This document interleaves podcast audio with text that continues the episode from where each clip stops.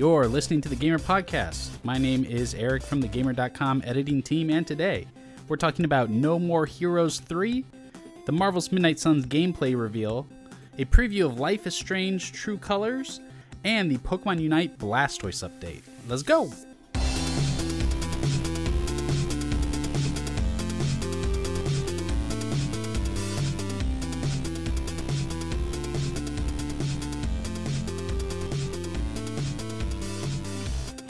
Welcome to the show.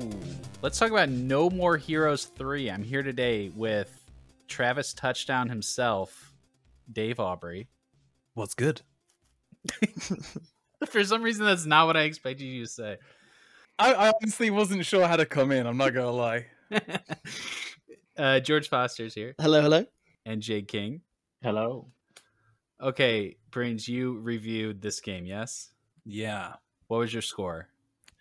Three out of five.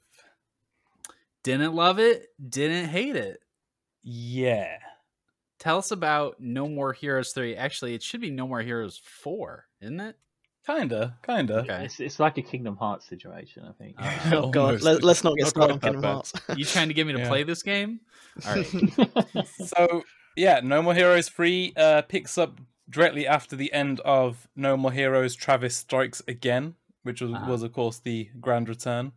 Um, Which was the, recent. the it was like a couple of years ago, not too long ago. Okay. Um so yeah, he's he's back. Aliens have invaded. They immediately start messing around with everything. A couple of people die, won't mention who. Um and then Travis is all like, "Well, best beat them in," and it just so happens he's gonna beat them in like ranking order because that's the way video games work. Yeah. So the the setup I've I've seen trailers. This is how much I know about this game. Mhm. It, it's kind of like the boys, right? They're like superheroes. And I don't even know The what the boys baddies? is. Oh, People no. keep saying that we're, shit. we're talking me. past each other. uh, it's kind of like um, Invincible. I watched a couple of episodes. Okay, okay, we're getting warmer. Yeah. It's like it's Scott Pilgrim. superheroes but bad guys. Yeah.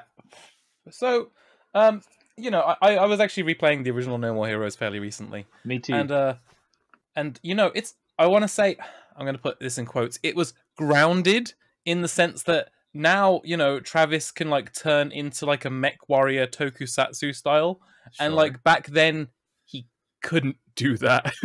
back was there then he- superheroes in the other ones? there were there were like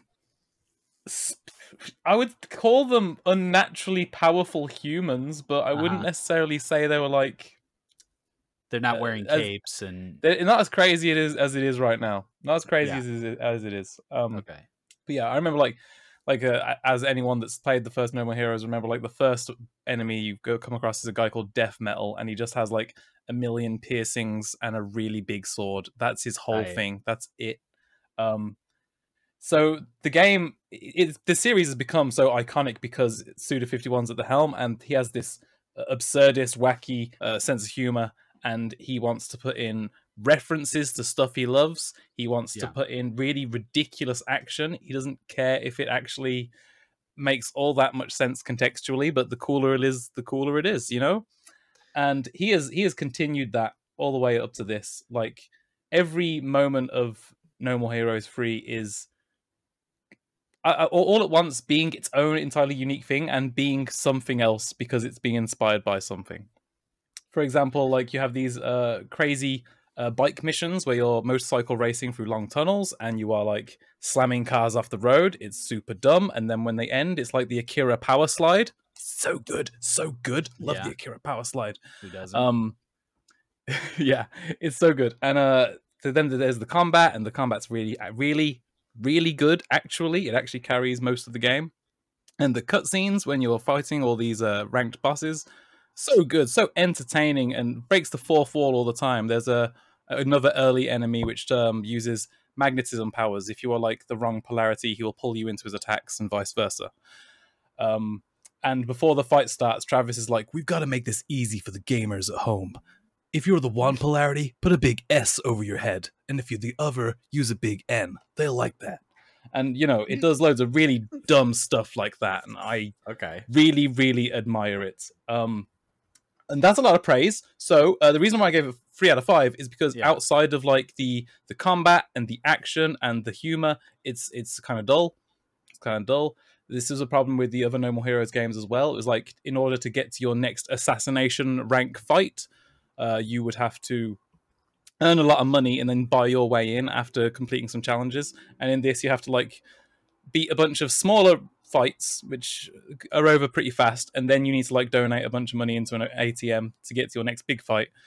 And then that means you will likely have to either not buy extra items in the overworld, or you'll have to play extra mini games, and that drags the pacing down Hmm. very suddenly after these like really intense and action filled boss fights and it, it, it it's it's a struggle to motivate yourself to get over those moments uh, when the game shines it shines but when it's not shining you're wondering why you're playing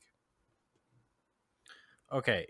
What? But what is the actual gameplay? Is it o- open world? okay so uh, there there isn't there isn't in quotes open world. You drive around on a motorcycle but it, it is a glorified mission select hub you know? Okay. you will go to different parts of this world and like it'll, it'll be clearly marked in the mini map here is where this shop is. Here is where a ranked fight you can activate is.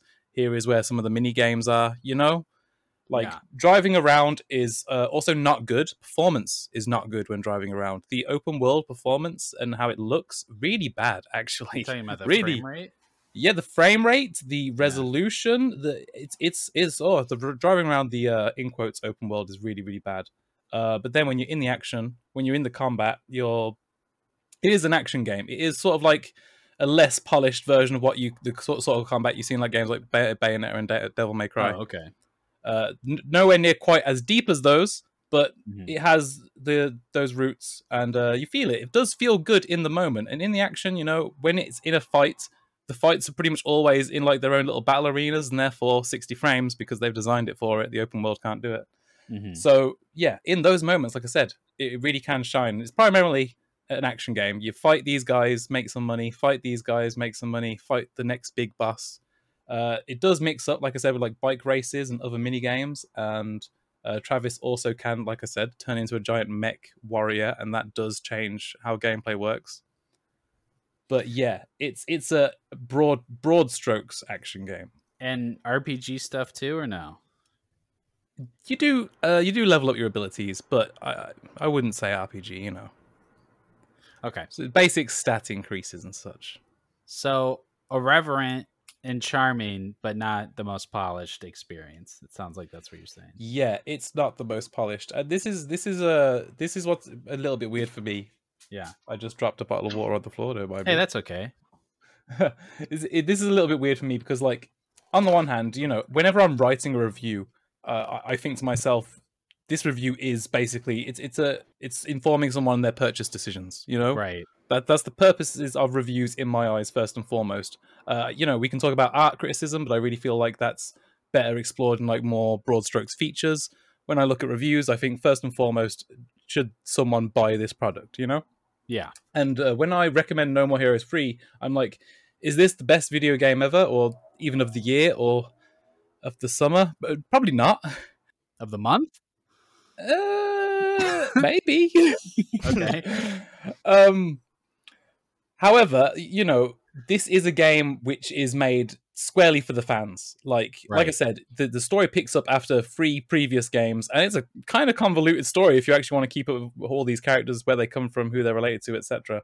Mhm. Uh, and if you have come this far and you are aware of the characters up till now, then you're gonna like it because all those games are also jank as hell, just like this one. You will know exactly what to expect. Um, but if I'm informing someone that's not familiar with No More Heroes and they say, "Should I jump in here?" I'd be like, mm, mm, "No, no, no, no, not when the other games are on Switch as well." Yeah. I it seems to me like it didn't matter that much how good the game was because its fans are just so dedicated at this point. Yeah, George and Jade, you're both fans of the series. I'm sorry Yeah. for ranting so long, team. Have you had a chance to play this play the new one? Uh, yeah, I haven't played too much. I've probably played like two hours, but Yeah, it is, and having like played a decent chunk of the first one recently as well, it, it is very much a newer iteration of that game. Like, I still describe No More Heroes as a relatively niche series. Like, hmm No More Heroes 3 is made for the fans, and I think both the fans and Suda 51 are keenly aware of that, so they they know the sort of flaws and janky bullshit they can get away with because Sure. fans are going to come into this for the characters, the the references, the zany humor, and the combat. It's it's somewhat similar to Yoko Taro, I suppose. Like even games like Nier Automata and Drakengard 3 and stuff, like those are good games in their own right, but they also come with their fair share of bullshit that you are happy to overlook because you know the creator's vision there is always cohesive. And having played No More Heroes 1 recently, as I said, like No More Heroes 3 is tremendously similar in its layout. Like you're you're killing, I think it's 10 or 11 people, and that your task is to reach the top of the leaderboard. In the first one, it's more for personal gratification, but in this one, Travis is doing it for revenge and to save the planet. So it's it's incredibly stupid. Like the opening of the game is kind of like an 80s anime cutscene which riffs on ET. Like this little boy is making friends with this cute little alien, and he he helps him get home, and they make a connection, and you think, oh, it's sweet, and then he comes back in the opening, and then he he says hi to his friend, and he's all grown up, and oh, it turns out the alien you helped is an evil prince who is also a warlord, and he's come to destroy the entire planet and like he scorches a city in one cutscene and he's like fuck this like kills the he, he beheads the president of the united hate states when that happens. yeah, like on camera and that bit's pretty sick. And he's like yeah i'm in charge now. Like you come and stop me. And then travis touchdown is just he's basically just a loser otaku who bought a sword on ebay and loves Mhm. anime girls. But he's like i'm gonna save the planet and kill these aliens. Like they don't act like it's out of the ordinary. And i think that's Yeah. Kind of what makes No More Heroes so wonderful. Like it's fully aware of how stupid it is, but it leans into it being the norm. And that, to me, that's a sort of game I do love to play. Like I've played the first one, haven't played the second, and I played Travis Strikes Again. But I was I loved Travis Strikes Again because it does some really cool, inventive stuff because it's so low budget. So I Mhm. came into this expecting less than what I got, and I think that's why I'm quite taken with it. How long is it, Marines? Uh, if you are going to try and mainline the story and spend minimal amounts of time with side quests, uh, I'd say you could probably get it done 15, 20 hours, maybe a little bit more.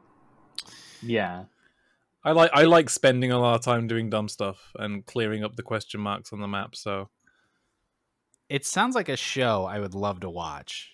mhm. yeah. Like if you like stupid anime crap, like it's great. Yeah. it's like Deadly Premonition. You come into it. Well, it's not nearly as janky as Deadly Premonition. Yeah. As a game, Deadly Premonition is hot garbage.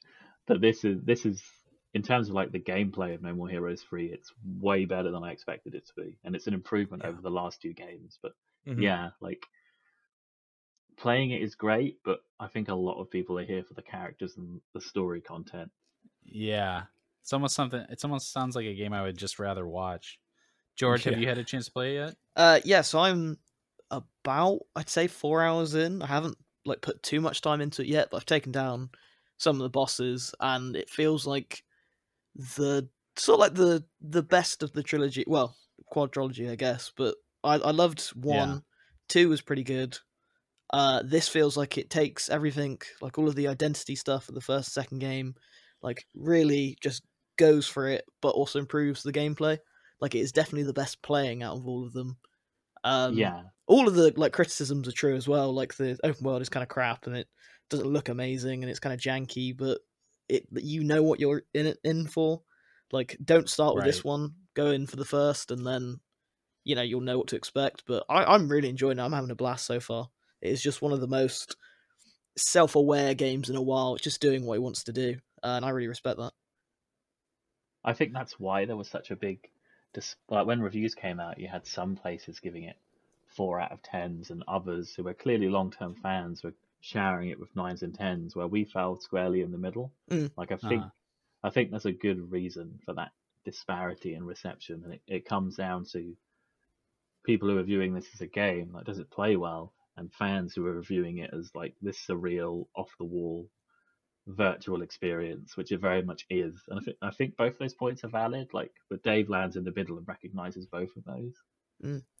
Yeah, I com- I completely agree with that because you know we we I've already said plenty about the complaints and you know I think you both sort of like concurred to a degree, uh, but yeah, like when you are playing it, it does feel like a peek inside the mind of Suda, Yeah, and I, I do really appreciate that. It's just entirely unique in its presentation and what it attempts to do and be. Uh, I really can't think of many other games in the medium that have, have that do this kind of thing, uh, especially not given any kind of real budget. You know, Mm.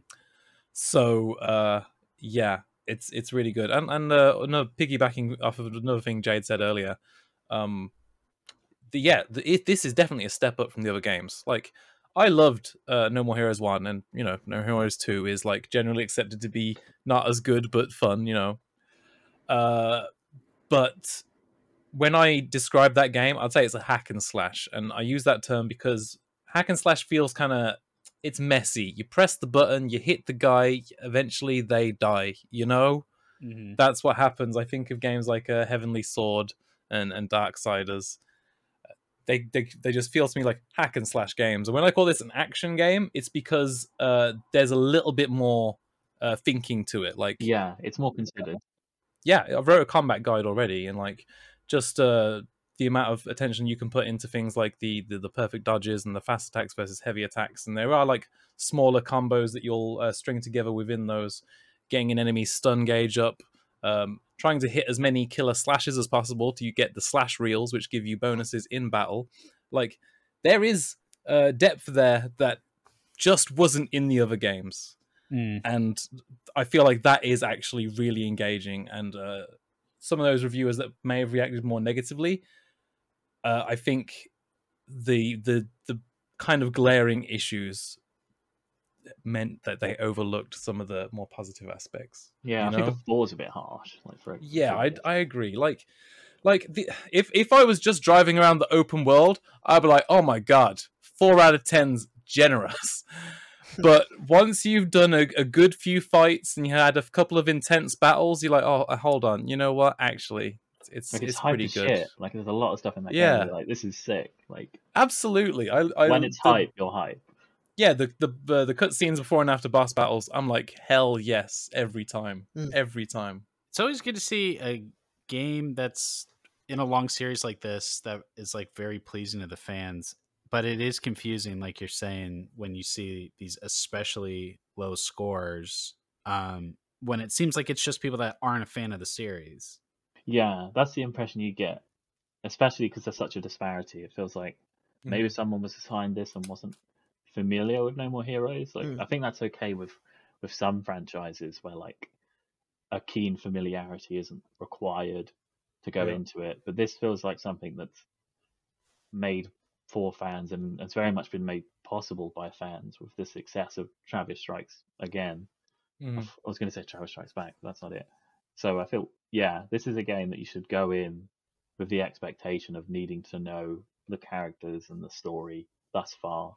And given that, as Dave said earlier, the first two games are on Switch for about 17 quid or something. So, and they play, they've aged rather well. So it's easy to Hmm. go back and enjoy those. Yeah, they're good ports. But No More Yeah. Heroes has had multiple ports, and most of them are bad, but these are good. Yeah, like these are like. I looked it up. These are like the only good ones, and the Yeah. physical the physical version of is it one or two on PS3 retails Yeah, now for about PS3, yeah. seventy pound. Yeah, yeah, it's it's real bad as well. Glad I didn't buy it. Dave, what's what was your absolute favorite moment in the game? oh my god! Like, I don't know. Personally, I, I think I think I get really excited about the little moments for some reason. Like I already mentioned the Akira Power Slide, and like I practically cheered when it happened. I was like, "Yeah, they're doing it! They're doing it!" so it's it's it's the little moments like that for me, and Suda sprinkled those throughout the game. There's just so many small things that make me go, "Hell yes, that he did it! He did it, yo!" So yeah, High praise for No More Heroes 3 Uh, it sounds like all three you recommend, yeah? Yes, definitely. I mean, Yeah. for fans. For for the fans. This Yeah, one for the fans. this one's for the fans. It really This, is. one, this one's for the gamers. Oh my god. No All right. spaces. Oh, be sure to follow if you like gaming. Oh no. Great great plug. Thank you, Dave. Uh, Jade, we'll see you later for Life is Strange preview. Yes. And George, stick around. Let's talk about the gameplay reveal for Marvel's Midnight Suns. yes.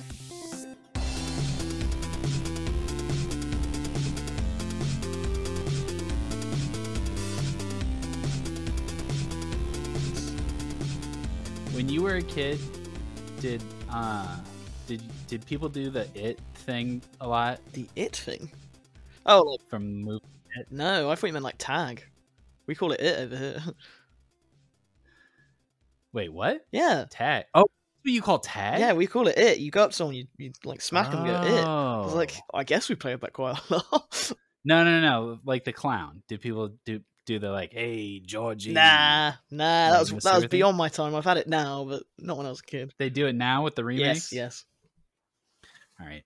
I just needed to know that. Thanks for clarifying.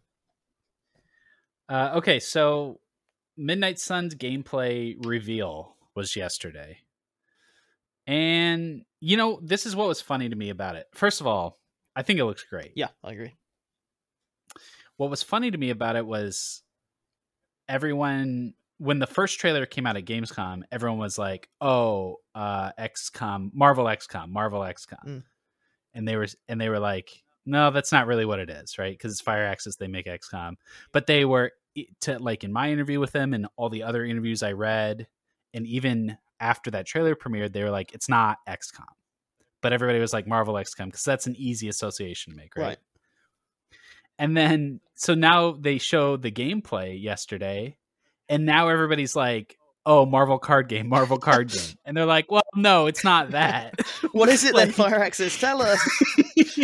yeah, like every every time they tell us more about this game, people get it wrong, like what it is. So when you previewed it, did you see gameplay back then, or No, no. Yesterday, that was the first time I actually Oh. saw the gameplay, I figured you'd seen and it. I and they they did not tell me that it was uh, a, a card like system. Mm. But I think I think we need to be careful here. It is not a card game.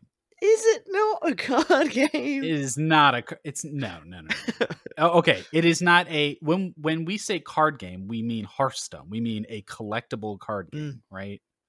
This is not. This is a tactics game where the abilities are dealt in a random deck as if they were cards. I think calling it a card game gives the wrong impression. Yeah. that's all. I'm no, saying. I agree. I know. I agree. Yeah, it's splitting hairs a bit, but I see a lot of people complaining. I can't believe they made a card game. And then I saw somebody asked, "Oh, well, are we gonna have to buy packs and stuff?" No. And they had to clarify, "No, it's not that kind of card game." Yeah. So I think people do, they do have the wrong idea about what it is. But let's let's talk about what we saw. Mm. Tactics style, we have these arenas, teams of three. And you get to pick which Marvel heroes you want on your team. They said there's going to be 12 plus the original character, the hunter. So there's 13 characters, and you get to take three out um, for the battles. And then all of your abilities are determined by these cards, and you draw them from a random deck. I think it's a lot closer to something like Slay the Spire um, than like a card game. Yeah. But is that kind of the impression you got too? Yeah, well, I I hadn't I haven't played Slay the Spire, so I didn't make that connection. But Uh-huh. some friends of mine said it was like that. Um, I feel I'm a bit mixed on the random nature of it. I don't know whether Yeah. like that will actually be really great and exciting, or it will be the sort of thing where you can get in situations where you just get moves you can't use or don't want to use. Like I, I guess it'll be in, it, it's interesting. It's definitely a, a unique approach, but the jury's going to be out until I play, like whether it's fun or not. I think that that's a good point, but I think that is also just inherent of the tactics genre that there there is always an element of randomness. Mm. You know, they're they're strategy games and they're they're puzzle games in a sense because you're trying to make the right moves with the least amount of turns to take you know less damage and but you don't know what the enemy is going to do and in a lot of tactic games i've played even if you reset the same encounter over and over the enemies are going to respond differently not necessarily randomly but it's not as a, it's not a fixed game of chess where you know all the moves that the opponent's going to make and you just have to play around That's true. Yeah, they put a lot of um focus on this original character as well. Like, what do you what do you think about that? Yeah.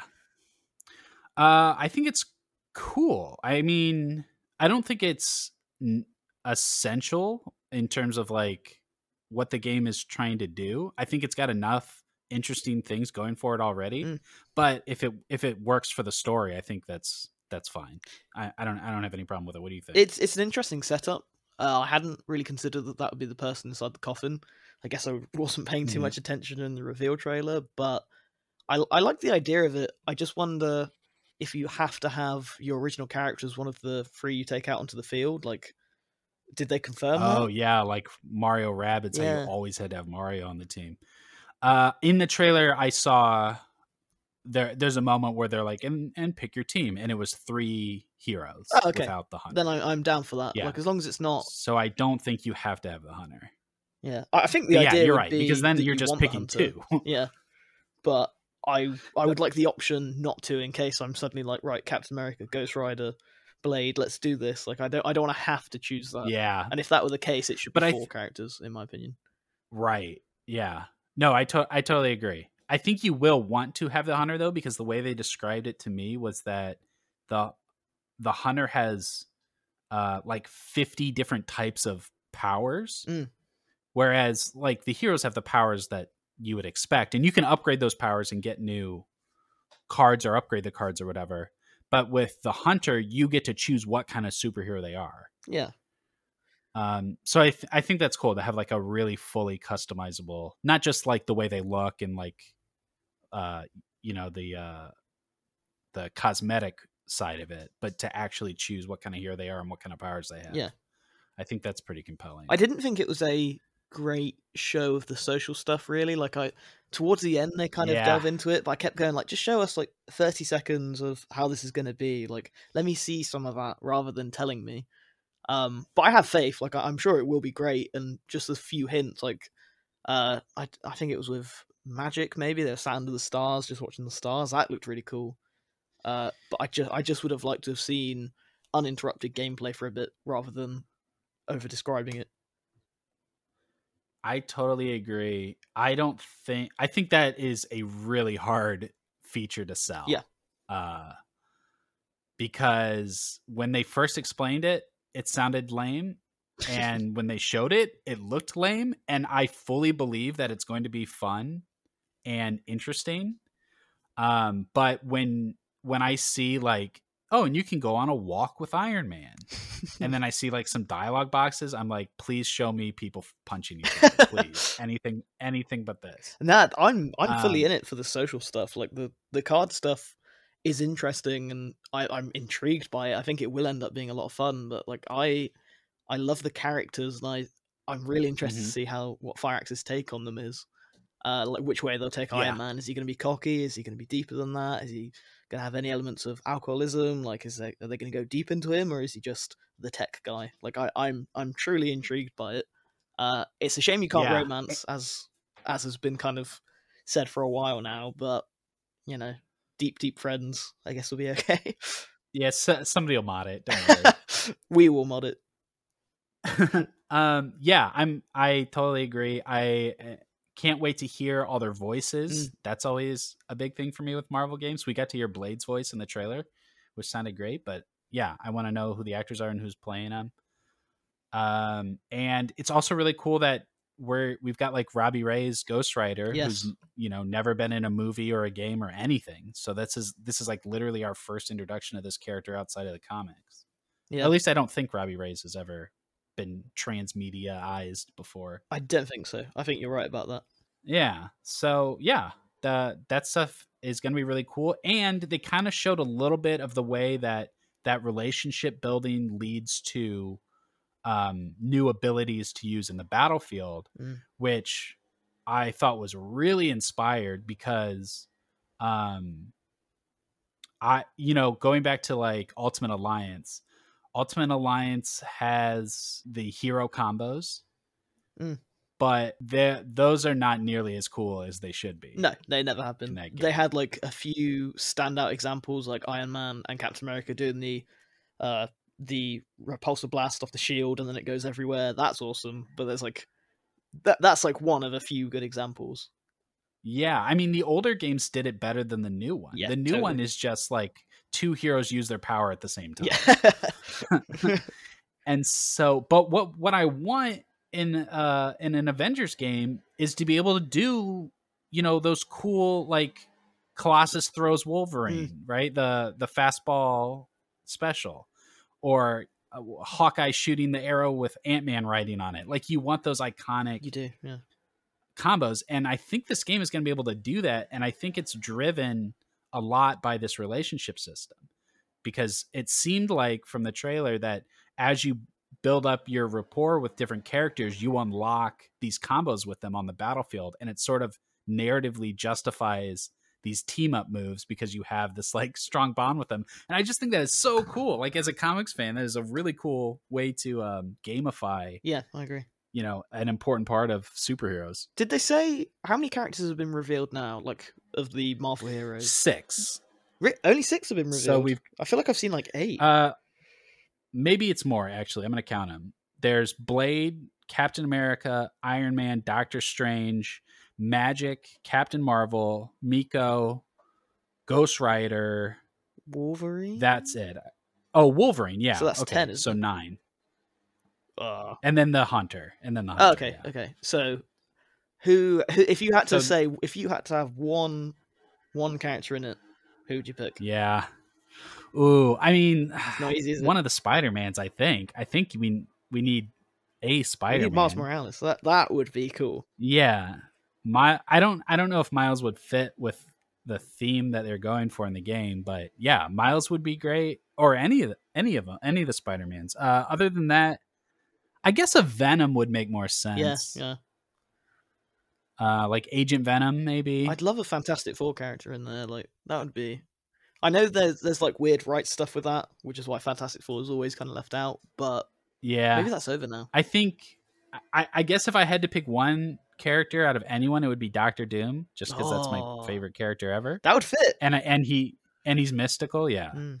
So that would totally fit, but it would make a lot of sense to include Morbius because Morbius is a big part of that story that that the the comic that this game's based on. Yeah. So I don't know. Yeah, there's only a few more, right? If we've seen nine or ten, then there's only like three more they haven't shown. I mean, I'm I'm very interested because it seems like from the the gameplay, it seems like they each not only are they all individual, but they all seem to have like a element of the hub world tied to them. Like Doctor Strange seems to like enchant items or like uncover them or whatever, and then like I said before, Yeah. Tony Stark is the like tech guy. Uh, Captain Marvel, Right, and Blade's like the training. Yeah, ground. yeah, exactly. So I'm wondering if maybe if you were really clever about it, you went through the trailer, you're like, oh, there's like a there's like a a climbing frame. Maybe it is Spider Man. I don't know. That's like the worst example in the world. Yeah. but you know, oh, I mean. there's a coffin. There. I wonder if there's a vampire sleeping in it. see, that's better. Uh, yeah. I I mean, this is so my jam. Mm. The card stuff kind of caught me by surprise, but I don't essentially have a problem with it as long as the combat is deep. Yeah. You know, as long as the strategy is still like complex. That's kind of all I'm hoping for. I know some on our team who will remain unnamed uh, have a problem with the the gameplay, and I've seen a lot of complaining that it's not just make superhero make punch. I I I, But, I get um, that though in a way. Like after talking to you, I'm a Hmm. bit more like, okay, yeah, like give it a chance. But in, initially, seeing the card stuff was like, oh, you know, the social stuff is obviously what I'm here for more. So that's remained Yeah. untarnished. But the card stuff does. It can. It doesn't concern me because I'm. I'm sure Firaxis knows what they're doing better than I do, just because they're choosing cards over, I don't know, like commands. But you know, we Mhm. have to see more. We have to see more gameplay. And to be honest, I don't think this was the best gameplay showcase. I feel like there was too much. There was too many cinematic shots, too many like explaining. Just give give people like 15 minutes of gameplay, like maybe five battle gameplay, Yeah. 10 social. Like people love that. That'll give you a clear idea. Totally. Yeah. The thing that has me uh, a little bit hesitant about it, and this is just like super high level tactics fanboy shit. Mm. Um, the fact that all the arenas that they showed were small, flat squares. Yeah. Um, with I, I there are obstacles, and they talked about pushing pushes and you know interactions with the environment, which is good. That's like that that adds so much to a tactics game, but not having elevations Mm. or even structures. I mean, all of the obstacles were just like rubble or exploding barrels or um, like one of my favorite tactics games of all time is Mutant Year Zero. Right. Uh, I don't know if you ever played. that No, one, I, Tim. I'm Do you a, know? I'm Mario and Rabbids is probably one of the more tactical games I've yeah. played. So Well, yeah, Mario Rabbids too. Mario Rabbids does great with um, different kinds of cover. You know, you've got your full cover, half cover, and then I think maybe you get elevation advantage in that. But you do. in yeah, Mutant Year you do. Zero, you definitely do. Yeah, yeah, you get like um, you know, better line of sight or uh, eh, some kind of advantage for being above the opponent. Mm. And um, I'm glad that this game has like pushes, so you can push people into traps and stuff. But if it is in fact all just like flat Fire Emblem style arenas, uh, that's not going to be nearly as compelling for me. I can't imagine with characters like Iron Man, who one of their main things is that they can fly and reach like heights like that. I can't imagine they'd leave it out. I now now I think about it, I don't remember seeing anything like that in the gameplay, and I'm sure you've like looked over just to check, but that has to be like a just a missight of the trailer. You know, like I say, it was an amazing so. gameplay showcase. So I, I, I'm just Yeah. thinking it's been left out. I, I hope so. Everything looked real squished. Mm. Everything that they showed was just like all of the heroes and enemies standing within 10 squares of each other. Yeah, You yeah. know?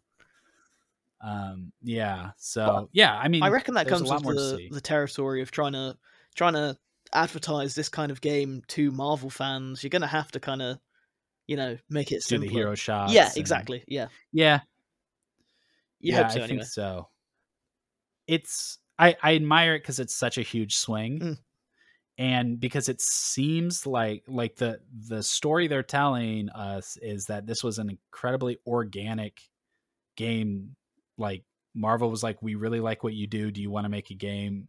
And Firaxis was like, "Sure, we really like this story. Can we make a game about this story?" And it all came together, you know, really organic. It wasn't like it sounds like it wasn't guys business guys looking at numbers and being like this is the category we need to fill for this audience you know what i mean Marvel's Avengers. it sounds like it's just a exactly exactly yeah this sounds like it's just people that love this stuff and wanted to make a game that they're good at making Yeah. so No, I agree. You just have to take one look at the character roster and see like that it's not all of the stupidly obvious characters that shows that there's passion behind this. Uh, maybe Yeah. correct me when they add Spider-Man and you know whoever else is like top of the list, but I don't think they will. Like, I would love a Spider-Man to be in it, but I I would not hedge my bets. Yeah, and if you like, I we're circling back to Spider Man. I can't help but talk about Spider Man all the time. If you, the mystical side of Spider Man exists, but it, it would be so obscure, more obscure than even like Magik and and Nico. Like it would be like Madam Web and shit. Like, yeah. Well, that Shattered no Dimensions. way they're gonna put those. Ca- Shattered Dimensions means some people know. I know Madam Web from that, so okay, yeah, that's a good point. Yeah, a lot of people did play Shattered Dimensions. Maybe. Yeah, could be cool. I'm into it.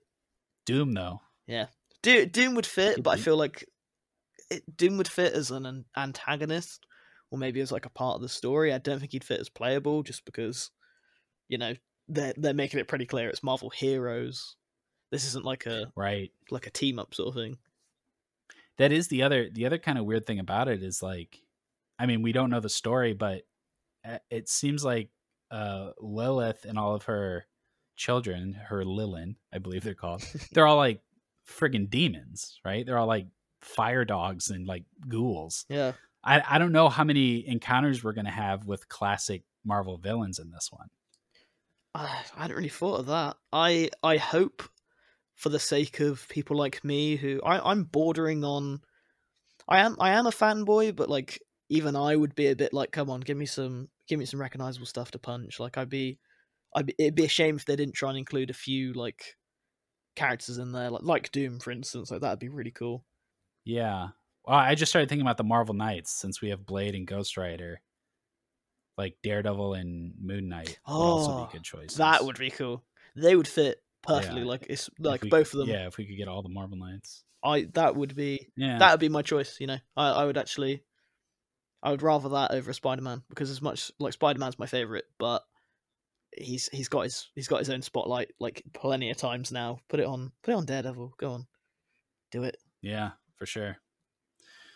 Cool. Definitely looking forward to seeing more. That comes out uh next March. Yes. So hopefully I I thought it was really cool that they did a reveal and then a gameplay reveal just a week later. and a date as well. I'm a I'm a big fan of here's this thing, Yeah. here's when you can play it, not here's this thing maybe next year, maybe the year after. Like that Right. that doesn't do anything for me anymore. It used to, but now it's like now that we talk about games every single day, it you know, I, I like to know that something's coming. Yeah, totally. I yeah, I I don't really want to know about a game unless I know when it's coming out anymore. Yeah, agreed. So ho- hopefully we get frequent updates on this one because I'm I'm really I'm really interested in it. It's probably the one of the things I'm looking forward to most next year. Yeah, I agree. I, I I'm really keen to see I'm excited to talk to you about it, to be honest. Like I'm excited after talking about it now, I'm like I can't wait for them to reveal more characters and more to do with it so we can react. Like that that is exciting to me. Yeah, definitely want to keep an eye on. Uh, cool. Thanks, George. I'm gonna meet back up now with Jade and Stacy to talk about Life is Strange.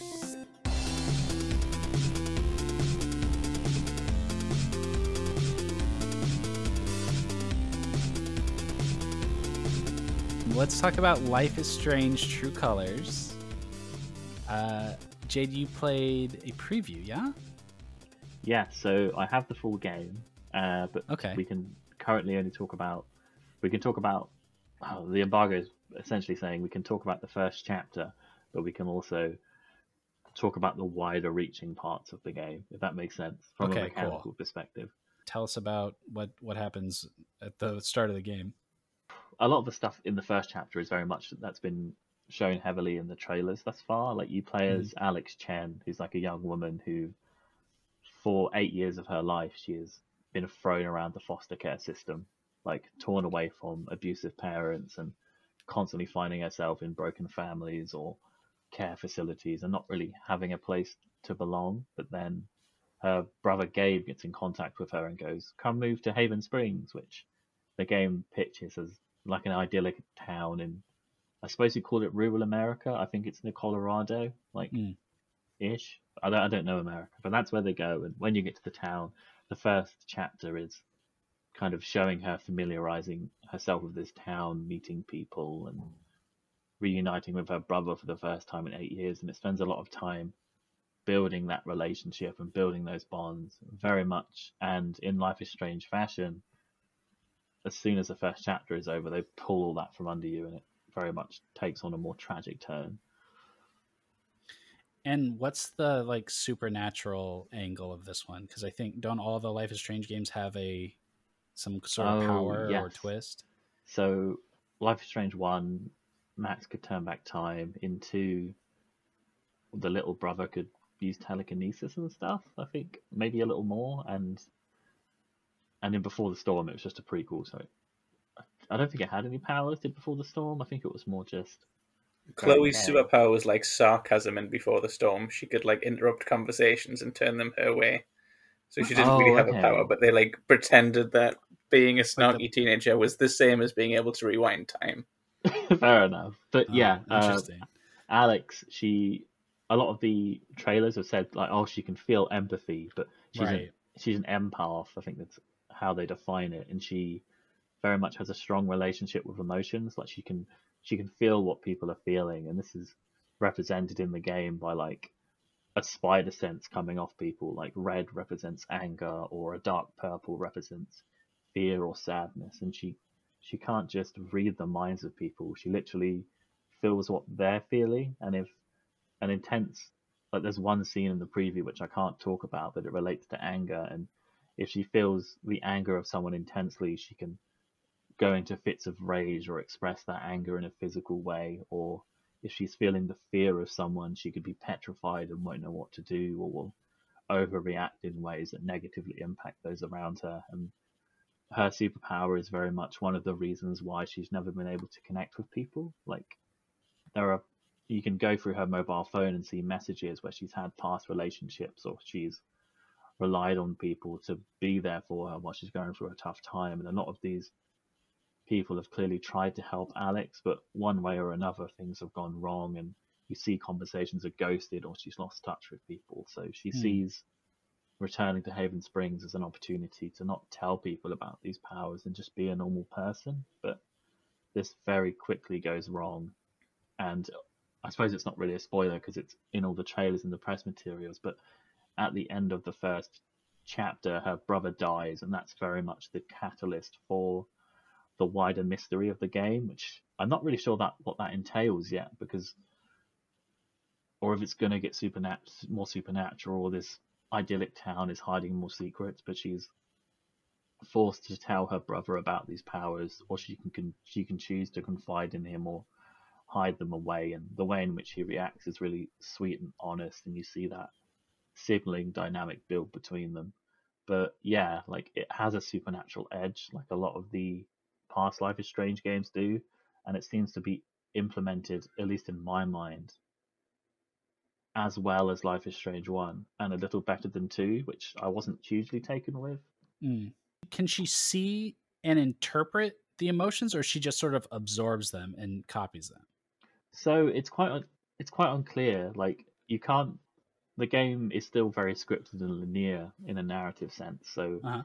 you can't freely read people's minds and suddenly have a breakdown. Like a lot of these moments are a part of the story. Like how do I describe it? Like there are there are some moments where you can press down the shoulder button and you can see who is feeling emotions in the in the Hmm. environment. Essentially, you can go up to them and see what they're feeling, and you're given a vague voice line hinting towards what they're feeling essentially, and then you can you can choose to prod them further and help them or unlock collectibles. But in the main story, the her powers very much come through in puzzle sequences or dramatic moments where you'll need to make one of those this will have consequences decisions which Right.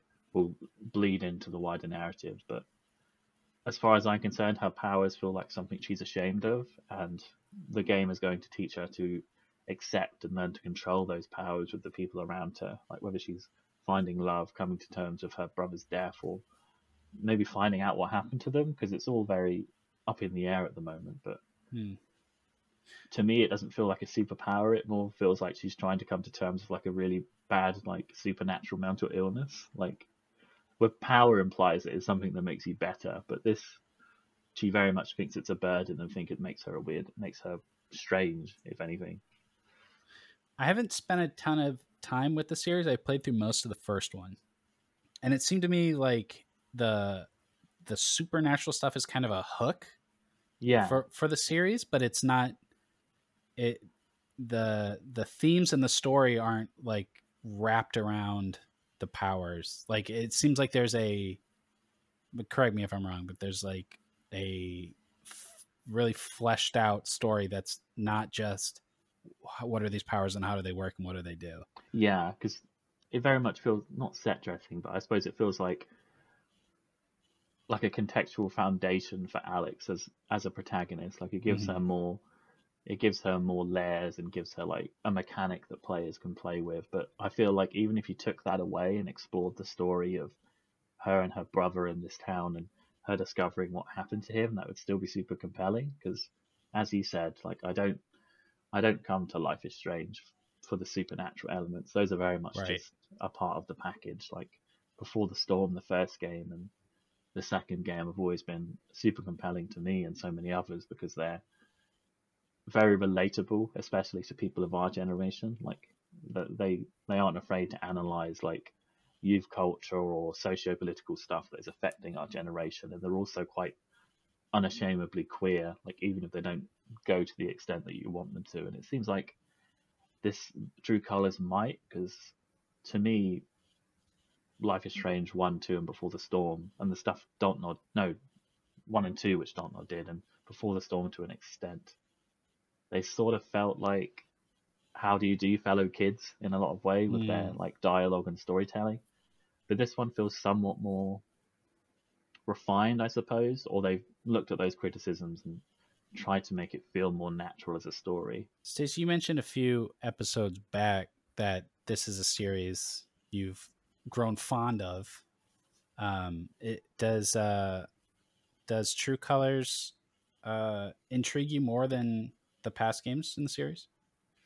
Um, I think that's an interesting question because Jade is is right that the the two Life is Strange games and the two kind of games within that family, Twin Mirror and Tell Me Why, Oh yeah, all of those stories would exist fine without the powers. Like possibly Life is Strange two, you know, Daniel using his powers to throw things with his mind that actively affects the story. He's only a kid, um, Yeah. So that gets him into trouble quite a bit. But like in if Max doesn't rewind time in Life is Strange one, the story still happens. It's Just the events are different because we don't rewind time. You know, so the, it's always been the story more than the the supernatural element. So the Mm. fact that um, Life is Strange True Colors is taking it in a direction where it's not necessarily a power, it's just a, a an extra way of exploring the narrative. You know, because Alex can't read minds, I think that makes it really intriguing. If she could read minds, I'd still be into it because, you know, like I said, like the first Life is Strange is one of my all time favorite games. I really love the second one. Tell Me Why was one of my favorite games from last year. You Mhm. know, even Twin Mirror, which everyone seemed to hate, I thought was okay. I enjoyed my time with it. So I would have liked it even if it was, oh, she can read minds and that's how you win this game. You read the right minds and then select the right options. But I think the fact that she can feel emotions is just it's a little bit more mature. A little bit Yeah. more mature way of doing this like supernatural narrative based thing of being aware for what people are feeling and having a heightened sense of awareness. And you know, we all if if you talk to someone that you think is angry, you change how you behave. And if you talk to somebody who is more volatile, who is more understanding, who is um, you know, depressed or, or down, then we all change how we react as humans when we talk to other human beings. So to Mhm. have a character whose only power is that times a million is a lot more intriguing for a game that is based on storytelling and narrative than the girl who can rewind time. As much as I loved Max and Chloe and the whole thing, I can rewind time is not that interesting a narrative event in Right. a choice based game. When I, I made my choice the first time, I chose Yeah. it. That's the point of the game. in True Colors, especially, she it's not that she can read minds or relate to these emotions. She has to. Like, it's something that she can't escape from, and Mm. I think being forced to confront that supernatural side of herself leads to more like heart in your throat narrative decisions that you have to make, like knowing you're going to have to deal with someone who's angry or sad or or grieving, or at some cases might be trying to attack you, and you have to understand that their emotions are coming towards you, and they're going to make her act in a different way that she wouldn't have otherwise. There's been a few moments in the first chapter where that's explored in some interesting ways, and I'm, and I'm quite interested to see where that goes because, as far as I know, the trailers don't seem to give much away beyond the first chapter. Mm. I I I find it I find the concept compelling that her powers, if we want to even call them that, Mm. are um, inform her character and the choices she makes, rather than it just being some sort of gamey mechanic. Yeah, because they've defined her life. Like that's one of the reasons she's so she's like spent so much of her life in solitude or being unable to form these relationships with people is we we don't know the backstory of her parents yet. I think it's just assumed it was an abusive, broken family and her and her brother were separated due to the care system. But maybe her powers formed as a result of trauma with her parents, and that's something we'll explore later down the line. That's always a possibility. Like I think there's a reason why she's let these powers define her as something to be ashamed of, and it would be interesting if the narrative explored how that came to be, and almost like you as the player have to help her come to terms with that. Yeah, that sounds like a really cool blend of story mechanics, um, and like as Stacy was saying, like a more mature way to approach um, that gameplay blend. And Mm. it's it's also cool to see this series sort of grow up in that way because I think obviously there's not a lot of of narrative driven games like this and it feels like to me a sort of evolution on what Telltale was doing. Yeah. Um, but it's already like the more mature version of that. And so it, it's pretty cool to see how the series continues to, you know, sort of grow up from game to game. Yeah, because it, it still has a lot of the hallmarks of Life is Strange. Like, it's very, I don't want to say like wanky, but it's it it knows it it knows that fans love to take their time. There's, I was speaking to the one of the artists who did the soundtrack, Julia Stone, and she said when they were making the game, there are there are these zen moments where you can when you're walking around the world, you can just stop at a certain place in time. Like you could you could in the first game, and Alex will just sit there with some dialogue while a song flows in, and it will alternate between different pieces of scenery. Like in terms of it, it carries a Life is Strange DNA through in that sense so much. Like the soundtrack's fantastic, the visuals are wonderful. Like this game looks gorgeous. Like they've they've ray traced the whole thing up as well, which I wasn't expecting. So yeah, like as you said, it it feels like a more a more mature take on Life is Strange, which was already usurping Telltale as like Mm. something and exploring things that this genre hadn't before. Yeah, I think whenever like we speak to people who make these types of games, not not necessarily Life is Strange, but there are quite a few games on the indie scene that are narrative story driven games. You know, it's indie games tend to be that more than a- a big blockbuster um, online shooter. They tend to do these story things a lot more. And pretty much everyone when he will say that they're inspired by either Life is Strange or Telltale. They are just Yeah. the two games in this in this genre that are held up as this is what we want to be like. Yeah, And unfortunately, Telltale is not going to make any more games. They've they've gone. So if we want to see this genre really grow on on a big stage, it probably has to come from Life is Strange because as wonderful as some of these little indies are, they aren't going to get very much attention. Whereas Mm. because Life is Strange has had that breakout with the first game, solidified that with Life is Strange Two, had kind of other things from Dontnod around it, like Tell Me Why. This is the game that people are looking towards for how real narrative adventure games, not just games with stories, but games built around telling a story, Mhm. are going to be made these days. So because Telltale can't do any more because it doesn't exist, it is up to Life is Strange alone until a new thing emerges to carry it on. So it's great to see them evolving rather than just making Life is Strange one again. Yeah. I mean, I know they literally are because they're remastering that, but like rather than just making yeah, just, same game just again. using the same mechanics or just sort of telling the same kind of story over and over. yeah. yeah, You could tell a million stories with I can rewind time. They could have stuck with that forever. Sure. Just have different Yeah. people who can rewind time. Um, so it's great that they're doing different things with the idea of powers as opposed to the time travel gang. I'm very curious where. Obviously, I can't. I've only played past the first chapter, so I can't really spoil anything. But I've given that all of these games have previously been in been in an episodic format, with the exception of Tell Me Why. But even that was released in an episodic way over a number of weeks. Which also Telltale did. Yeah, like there's. I think with True Colors, like the Mm. story feels more unpredictable or it's not as in flux, but in a good way. Like I don't know where the story is going or how long the game is going to be or anything like that. Mm. And I think that's also like an unconventional thing for this genre of game because they're so used to being episodic. So perhaps this is also a good thing. Like Life is Strange could define a, a narrative adventure games like this as something that don't need to be episodic or away from the norm. They can just be one full cohesive story. Yeah, I, I personally I'm glad that they're getting away from that. The episodic thing never appealed to me. I I don't I just don't like looking at a Steam page and seeing all the chapters with their prices Hmm. lined up like that, you know. Maybe I it's think like, Life is Strange 2 was hurt for it because that released so inconsistently. yeah. And then it gets confusing when it's like the first chapter is free so you can download the Mm. client but you don't have the full game. I think all that stuff yeah was kind of kind of confusing and weird.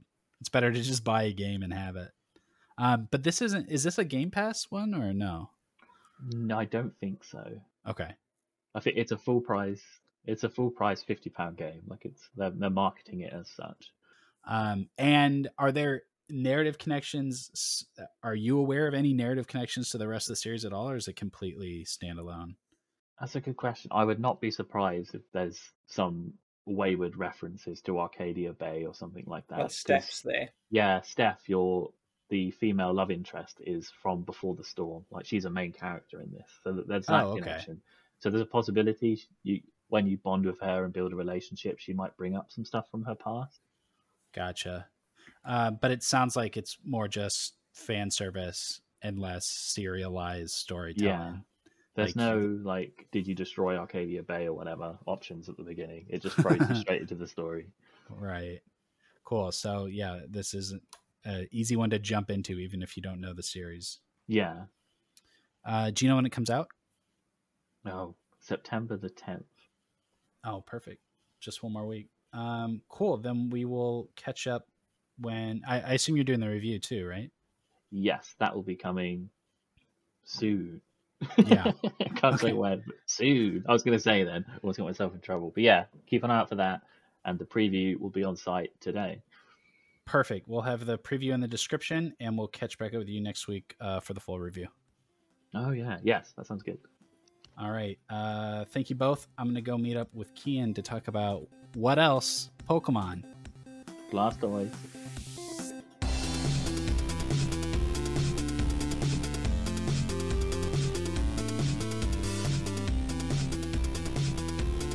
Back again with another Pokemon segment. Kian, how you doing? I'm not too bad. How are you? Good, man. We're going to have to change the name of the show if we talk about Pokemon every single week. I agree. We should just continue to talk about Pokemon forever and nothing else. This week we're talking about uh, the most recent updates for Pokemon Unite. The last time we talked about the game was, I think it was the day Blissey came out, so we didn't have much to say. But now we have Blissey and your sweet baby boy Blastoise, new Blastoise main. Kian talks about Blastoise, like uh, unrelated to Pokemon Unite. Kian talks about Blastoise every single day. I mean, I'm- obviously, it is literally the best Pokemon ever designed by such a margin. Like, uh, like realistically, I, I tend to like you know prefer water types in general, but Yeah. you know, Blastoise is the actual original Gen One water starter, fully evolved, and also has one of the better designs. Like, Yeah. And now we have all three original starters. And I actually played a quick match with Venusaur, Blastoise, and Charizard, which was pretty fun. Um, but this is like the only character you're ever gonna play again, isn't it? Pretty much. I mean, uh, today was the first time I ever spent real money on the game Yeah. because I basically have been using like the in-game currency I've earned from like completing challenges and stuff to level up items for Absol and Lucario, which are similar enough. Like you know, I use the scope lens on both of them. Um, well, actually, I stopped using scope lens in Lucario because I think surprisingly enough, most of its moves doesn't act, don't actually crit. Whereas Absol, every single attack has a crit chance, so scope lens Right. is like a must. But I leveled up muscle band and scope lens to almost full using in-game currency, and I've got a few more around like twelve or thirteen. But Blastoise, like you kind of want a focus band, which I'd never use because I don't play a whole lot of bulkier characters, and a buddy barrier is pretty good as well because of the Unite move. So I literally, I was like, I had both of those, but they were level one, and I had already spent all my item enhancers. So I was like, you know what? I'm gonna put ten euro into the game for the first time ever because I am never gonna play another Pokemon again. So, well, actually, that's a lie because uh, sometimes someone else takes Blastoise. Yeah, I had that this morning, and that's always going to happen with new characters, I guess. But um, yeah, I I was having trouble. Everybody else was scooping up Blastoise. Um, yeah, I put Bud, Buddy Barrier on right away. Also using Score Shield because I think Score Shield is just really good on almost everyone. Yeah, I use it a lot. Um, I I use it on my Lucario build, even though I, I've seen a lot of other people run Lucario. They usually go like Muscle Band, Floatstone, and maybe Shell Bell. Uh, Hmm. But you know, I, I don't think the Floatstone is that beneficial to someone like Lucario. I haven't really noticed anything from it. I leveled it to like level ten or something, and I stopped using it. It's okay on like even on someone like Zeraora.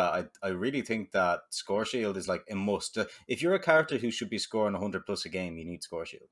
Right. Yeah. And pretty much anyone can get use out of it. Although maybe like Venusaur doesn't get to score as much as some of the other characters. Yeah, uh, but even like you know, uh, that that brings me to something else because I I, was playing with, with Blastoise earlier on, a defender, right? I know he's Yeah. pretty aggressive, um, significantly more so than all of the other defenders. I think maybe For sure. pretty aggressive. Crustle's pretty aggressive if you play Shell Smash, but the I was playing Blastoise earlier on, and I think I scored like 163 points, and the Cinderace and Absol on my team both scored zero.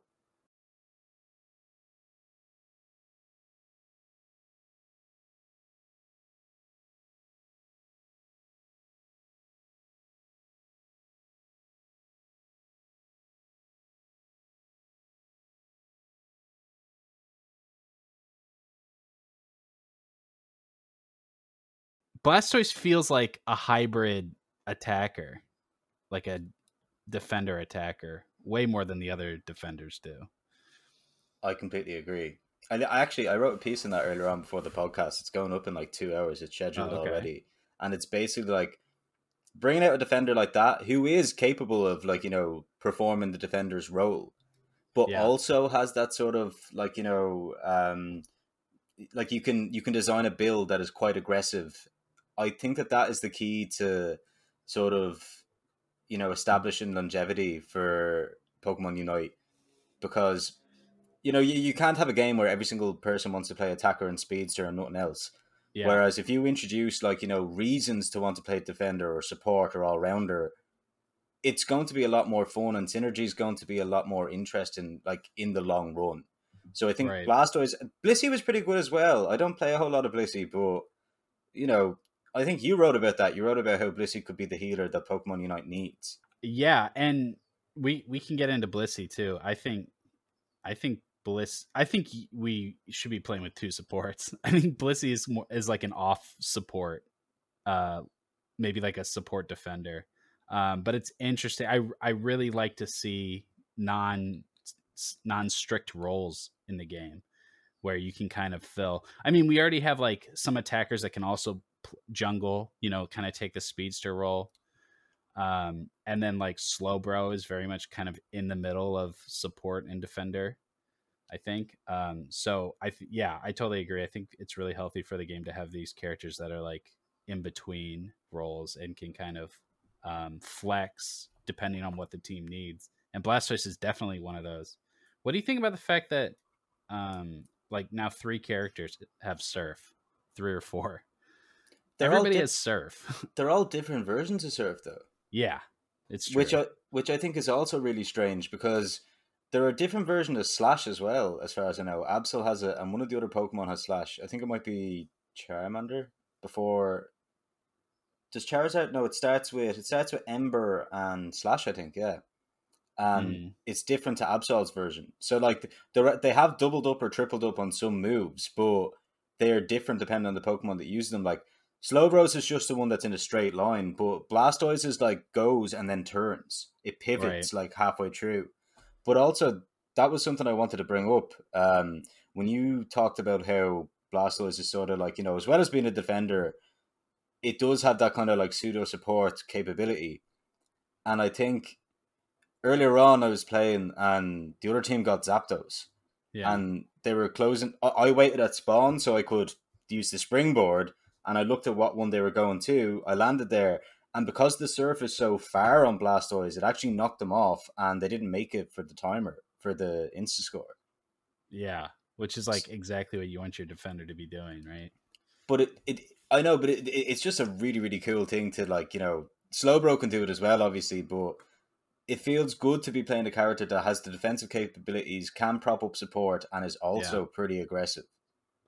And I think with support, you can even jump away afterwards, which none of the other surf characters can do. He has like an escape at the end of his surf. Yeah, maybe that's what I'm talking about. The the pivot thing is, is Yeah. what I mean. Yeah, you can kind of like surf and then come back. Yeah. Um, which is completely different. Like you know, Slowbros is pretty slow. Greninjas is much more aggressive, which you know, fair enough. It's an attacker. right. Um, wait, does Cramorant have a surf too? Cramorant has Whirlpool. Um, I don't know. I don't. I don't really Yeah. use Cramorant. Um, Blastoise has the best surf, but I actually think Rapid Spin's a more interesting move.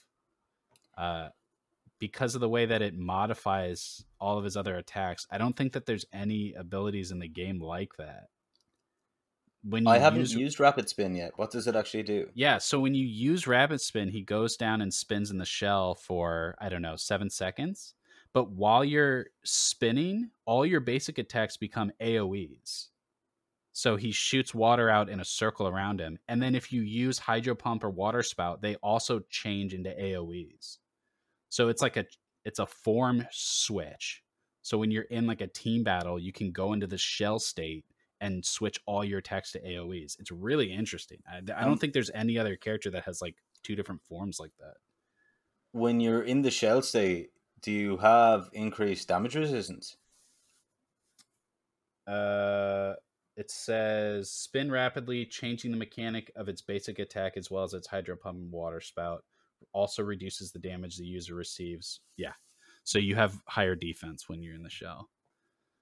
So yeah, That's like- pretty. e- e- Especially combined with the Unite move. Like if you pop the Unite move, or like no, if you pop Rapid Spin, do that, and then pop Unite, like you're pretty much unkillable if you chain them. Yeah, yeah. It, the the added defense lets you be more aggressive, and then all your abilities turning into AOE's lets you like get in deep with the team fight. So like while Hydro Pump is is better if you're dealing with like aggressive attackers and speedsters to keep them off the point.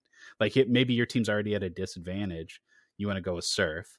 But if you're if you know that your team's going to be good grouping up and getting into team fights, then it seems like Rapid Spin's probably the better move. Um, but yeah, really interesting. No, I don't think anyone else has something like that where you like change what all your other moves do when you use it. I know there are some. Some of them have, like, I think it's Lucario's Bone Rush. I think if you get a KO with Bone Rush, your extreme speed resets. Mm-hmm. Yeah, Like the, but that's that's not as drastic as a form change. yeah, And also, like speaking, like what you said there was really interesting because if you said like, oh, if you if you got a team that can actually, if they're competent at playing as an actual team, yeah. then you can go with Rapid Spin because you know you'll get utility out of it. I don't think there's any other Pokemon in the game that I play that I ever change build with. Right. It should be like that, but it never really is. There's always one move that's like the better move or the correct one to choose. But I think that the the game will be at its best when it's I need to pick this one because of this situation. And I think Yeah. Blissey has that too to an extent. And I hope that like moving forward, you know, like Sylveon and uh whatever comes out I forgot what comes after Sylveon, but yeah. Uh, I- Mamoswine, I think. Right. Yeah, I hope we have situational choices like that. Um, because I think uh, you know, the obviously the builds are really simple. You're you're only choosing between two attacks twice compared to other uh MOBAs. That's like a really simple build situation. Um, but hopefully if it's like there's a reason to pick one over the other and you're not just auto setting and picking the same one every time. I think that's going to be like healthier for the game. 100%. And even, you know, when I saw Sylveon and Mamoswine, I was like, these are pretty weird picks. Um, yeah, Like, we have Blissey now, so we have a Gen 2 Pokemon, but still only one Gen 2. Like, Gen 2 is arguably the most beloved generation in Pokemon. Mhm. Um, you know, you're missing the likes of Heracross and Tyranitar and Scizor and Steelix, and you're like, wow. But I think I'm actually really glad to see Sylveon and Mamoswine as as strange as they might seem, because Mm. I think Sylveon would make for a great support that people will actually play. I like I heard Mr. Mime is really good when you actually use it properly, but also how many people like Mr. Mime? I don't think that many. Like Plus, like I don't even think Mr. Mime should be considered a support because he like he has a tricky technique, but he's all about burst damage. You yeah. want to put up the wall and push people into it and get the and get those big chunks of damage. It doesn't. He's not very supportive. Like the walls aren't meant to wall people off. They're meant to set up and then knock people into them for those big damage. hundred percent. And at the moment, like Wigglytuff is like one of the only genuinely like sort of S tier Pokemon in the game but nobody plays it because Mm. people don't. But that's what I think Sylveon will change because Sylveon is like a genuinely beloved Pokemon. It's an evolution. I think people will actually and Sylveon. I- know, I know, like you know, actual real builds from the games aren't aren't necessarily anything to go by. But Wish Sylveon could end up being the main support that you maybe wanted Blissey to be, if if that is what they go with. And then Mamoswine, I don't know. I don't know if it's going to be a defender or an all rounder because you'd think looking at it that it'd be a defender. I think a lot of people look at Mamoswine and think that it's a defensive Pokemon, but when anytime I've used Mamoswine, it, it, back in Gen Seven prior to Sword and Shield, it was meta for quite a while, and it hits like a fucking truck. So I, I, I think that there's a very good chance it's going to be an all rounder, not a defender. That's interesting. I hadn't even considered that because yeah, I totally just assumed it was going to be a defender. Um, the thing about Blissey, I think, I think Blissey is a really good option for a support, but I think the problem is is that it's kind of boring to play because you've got if you choose Helping Hand and Safeguard as your abilities, you're just like popping buffs and going on with your business. Like it, they're not fun abilities to use. They're not skill shots. Like you just use them as you're fighting. It- you know, you don't even target your teammates with them. And then, if, and then if you use egg bomb and soft boiled, on the other hand, um, like in an, a ranged attack and a ranged support, it's a little more interesting. But I just don't think they have the same impact that, um, you know, like safeguard does. Even though it's kind of boring to use. So that's a shame because nobody wants to play support anyway in any game. So supports have to be even more interesting than other characters to get people because you don't get a lot of kills, right? People are just show show up to get kills. Yeah, I totally agree, and I think that's something we spoke about on last week's segment as well. Is that there needs to be some kind of thing introduced that rewards supports for performing well. Because at the moment, we, we spoke about this exact thing last week, but Mm-hmm. they're generally not going to get as many kills or score as many points for the most part. And as a result of that, they will always be bottom of the scoreboard at the end of the game. And who wants to play every game be bottom of the scoreboard? I know I know realistically you want to win the matches and go up ranks and stuff, but you also like, you know, want to look as if you're playing well. And that's that's the draw to the likes of like, you know, your Greninjas and your Absols is you're getting 15 kills and scoring 120 points. Like, you know, you look like you carried the game, even though you could play well, but I mean, it probably is your support carrying the game if you're being able to score that much, but it doesn't reward that. Yeah. Um, and I know it's not as simple as like, you know, not all the supports healed or anything like that, but they could, you know, it sounds complex, like, you know, but other games do it. Like, they could have, like, you know, the amount of damage blocked by Mr. Mime's barrier contributes to its overall performance at the end of the game, or the amount that Eldegoss heals, or Blissey heals, or. But I do agree, like, it, it, it is kind of an issue with Blissey when you have this, like, super competent support when you play that way, but also it's just thoroughly uninteresting. right. Yeah. and- and that that's gonna push people away from the role. hundred percent. And that's but that's the thing. I, I think Sylveon could be a cool one. Like if you got like a like a Wish Moonblast Sylveon or something like that, that'd be pretty cool. Yeah. Or Wish Dazzling Gleam or something like that. But who knows? That's another thing we spoke about. If Sylveon's there, then like you know, does that like you know cancel out every other evolution? Because It seems If- like it would to me. if you wanted one, you should go with Umbreon. You should go with like Toxic Moonlight Umbreon or something yes. like that. Yes, he's right. Listen to him. Um, the release schedule for new Pokemon, at least so far, has been way better than I expected. I didn't think a month in we'd have three new uh, Pokemon, and that they'd already have announced two more. So I'm pretty happy with how. Yeah, I was expecting one every two months at the most, but so far it's been a lot faster. What I am feeling though is that we really need more maps and game modes. I am getting a little tired of having one map to play on. I agree. I'm not sure how I would like for them to do it in terms of like, you know, if you could queue for a certain map for a certain game mode or whatever, or if it was like a random sort of say they had three maps and you queue ranked and you get one of them. I, Yeah. I think that that would be that would make things a lot more interesting, especially because like you know I find it interesting sometimes when you get a map you don't like. and you're like, oh, like you know, I hate this map. But then you have a good game on that map, and it it just adds a lot more sort of like you know diversity to how you actually feel about the game. But yeah, I think I think you're correct there. What kind of game modes do you think that we should put in? I have an idea. This is my official pitch. I hope that Nintendo is listening, or I hope that the devs are listening. I want a sort of a double payload where you each lane has a point in the middle, and when you dunk, the point moves towards the opponent's base, depending on how many you points you you dunk into the goal. And both teams are it's like a tug of war. They're trying to push rather than pull, I guess. They're trying to push the goal to one side or the other, and if they can get the goal all the way to the opponent's base, then they win the they win the game. That sounds pretty good. I think that you might need to increase from like you know what is it at the moment? There are four on either sides four points, Yeah. And then On like top- you know yeah.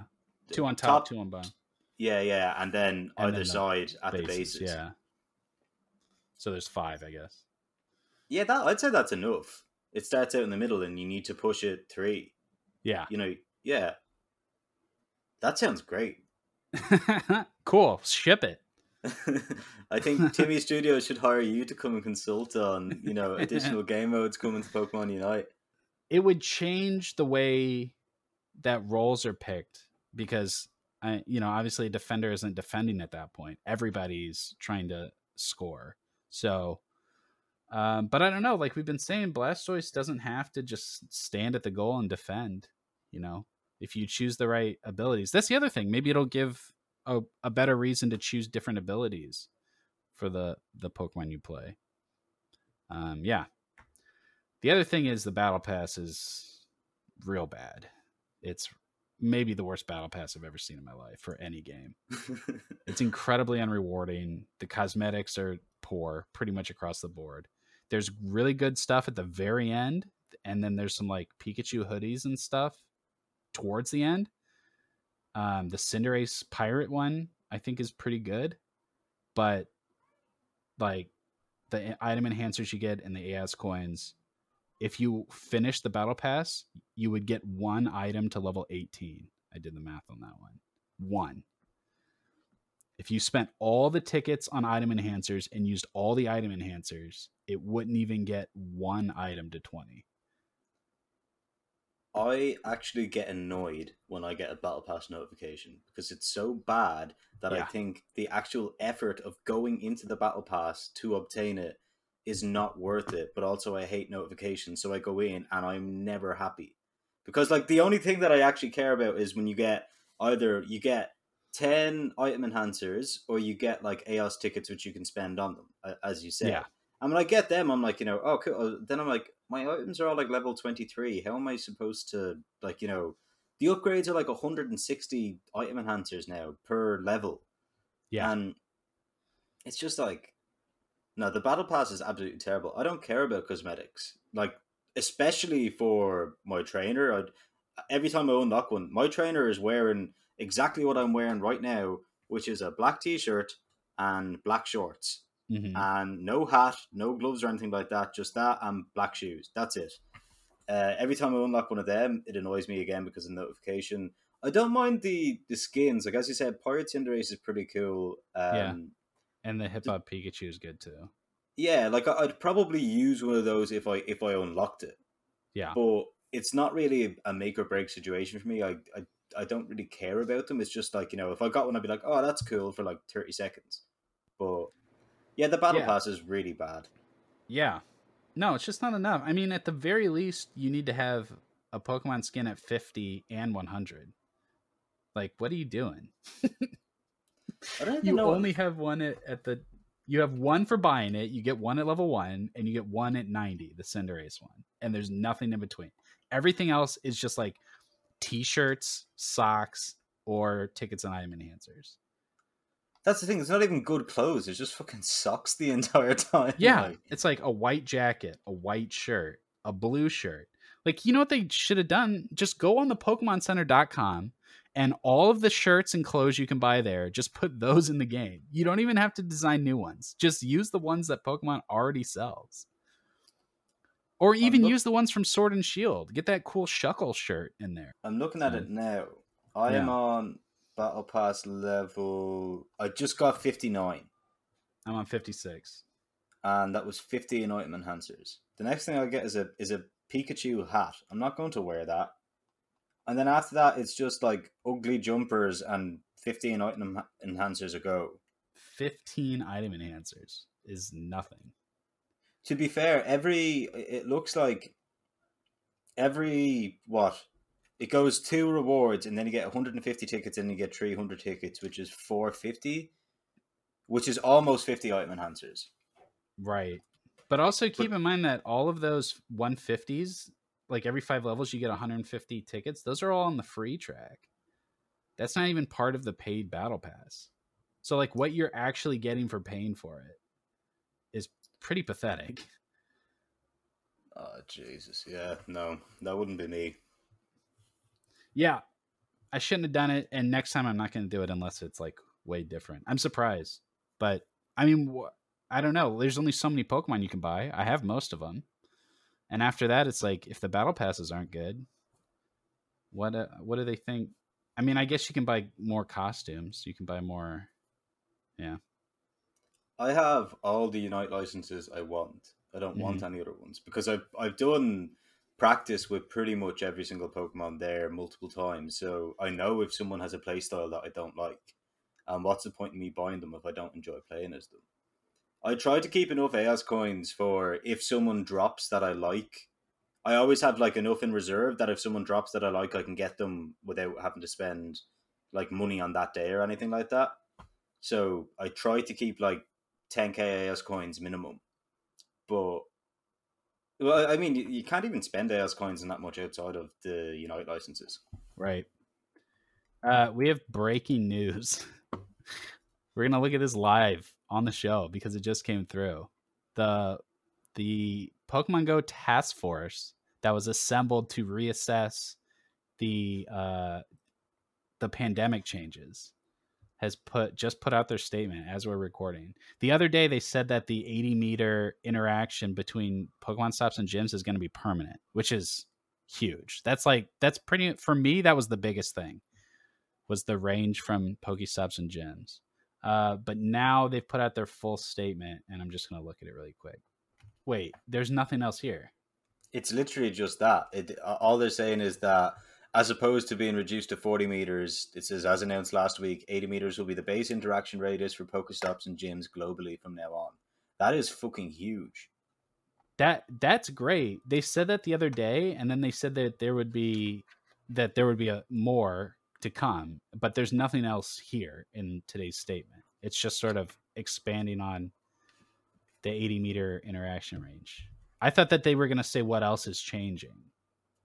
Um, that is that is huge. fine. Uh, yeah, Niantic- that's great. Yeah, Niantic actually listened and were like, yeah, sure, like you know, because there was no real way. Like it, it, Niantic has always had that thing, like, oh, we we make these games to encourage people to go out into the real world and you know sort of experience nature and stuff, as opposed to like we make these games because we do one point eight billion dollar revenue a year. yeah, Um, but yeah, I, I saw absolutely no reason to get rid of that because it's it's such an amazing accessibility feature as well, and it just it sort of almost everyone I know who stopped playing it stopped playing it because they were going out and they, they had to like you know set aside time to consciously play it when it's it's a game that is also fun to just have on for like 10 or 15 minutes at a time right. and also it eats your battery. Like you know, if you can play at Oh, home yeah. with with it plugged in, it means that you don't have to go out and like you know your phone is dead in forty minutes.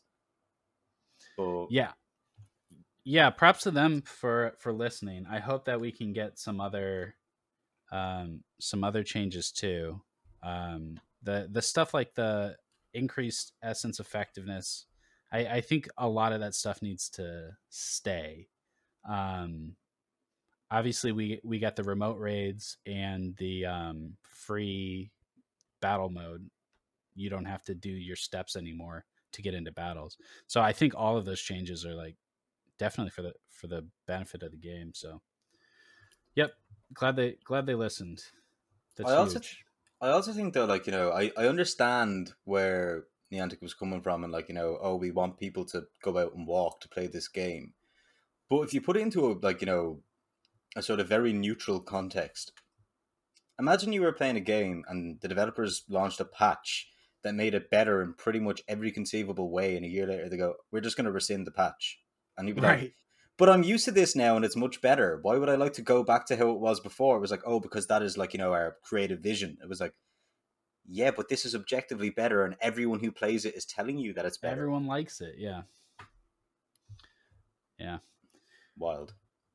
Um, I think that's gonna pretty much do it for our Pokemon segment. Oh, uh, Evolving Skies came out, the new set. Since we last talked, it came out last Friday. Do you ever open packs, Kian? I do not. I haven't actually really been too involved with TCG in I'd say about 15 years. Right on. I'm I'm really I'm really fascinated by it. I love speaking to people about it and I can 100% see the appeal. yeah. I think I just fell off the wagon for long enough that getting back on became extremely daunting because I'd missed quite a lot. yeah, and it's it's a very expensive hobby. I mean, I mean, packs uh, where I live, packs are over four dollars a piece. Um, yeah, and nobody just opens one pack, right? Uh, but I, I love this set. If you can get your hands on it, and honestly, like I, Pokemon cards have been going through a- lot the last year, and uh, it's been it, it's been really hard for fans and collectors to compete with scalpers and these sort of like short-term investors to to use a nice phrase. Um but i will say this when i went to get cards on friday when when they came out i just walked into multiple targets multiple GameStops and was able to buy you know whatever their limit was. Usually it's like five packs. I came back the next day and still got some more. So that's a huge difference i you know over the last year you would show up at Target when it was when the store was opening and there'd be a line wrapped around the building to get cards. It was like Black Friday every single Friday to get Pokemon cards. Um, but it is a lot better. So if you bounced off of Pokemon cards over the last year because of what a nightmare it became, it is getting better. It, it's the I don't know if it's because they're printing more or if those scalpers have moved on to whatever their next opportunity is. Um, but it's it's getting better and evolving skies is an incredible set dude. There there are 32 different ev evolution cards in this set. Like there's six umbreons there's six sylveons. Um there's unfortunately there's only like two flareon jolteon and vaporeon. Um so it's not even across the board but they all have like alternate art full art rainbow versions Pokemon cards are like crazy these days with all the different variants you can get. But they, yeah, they did this set. Not only is it full of Eevees, now I'm totally rambling. Sorry. Not only is it full of Eevees, but they brought dragons back. Dragons haven't been in the game for three years. Holy shit, really? Yeah, they changed. They got rid of dragon type. They got rid of dragon energy, and they turned dragons into whatever. If they had like a, a secondary um, type, that's what they would be. But so like now, Dragonite was flying type. Dragapult would be ghost type. Dragon like well, it would have been normal because there's no flying in the card game. So yeah, Okay. Drag Dragonite was changed to normal. Um yeah. That is so wild. so dragon type is back. There's no dragon energy. They still use you know, all their abilities are going to be either like normal or fire or whatever. Um but yeah, the the like the dragon type cards are back and they uh they printed like a ton. They printed like 50 dragon types in this set. So yeah, if you're a dragon fan or an Eevee fan, it's a super fun set. I've been opening them on stream on the gamers page uh, and having a ton of fun hunting Eevees. Have you got anything good yet? Uh, yeah, I got an Umbreon VMAX yesterday on stream. I opened an Espeon V. I've gotten two different Glaceons. I got the an alternate art Glaceon that's really nice. Um, oh, also yesterday I got in the same box uh Lycanroc V and the full art Lycanroc V. So that was pretty cool to get both kinds at the same time. So yeah. Good set. All right. Any other Pokemon thoughts in our our now weekly Pokemon segment?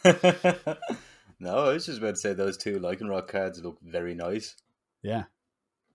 But Right other than that, no, I think I think we've covered pretty much as as much Pokemon news as we can this week. I mean, we're probably going to do another Pokemon segment next week. yeah, we probably are. We probably are. We need to get uh, we need to get more of the the gamer team in on Pokemon. I I don't think they're super fans like we are, but we'll get the whole team in, heavily invested.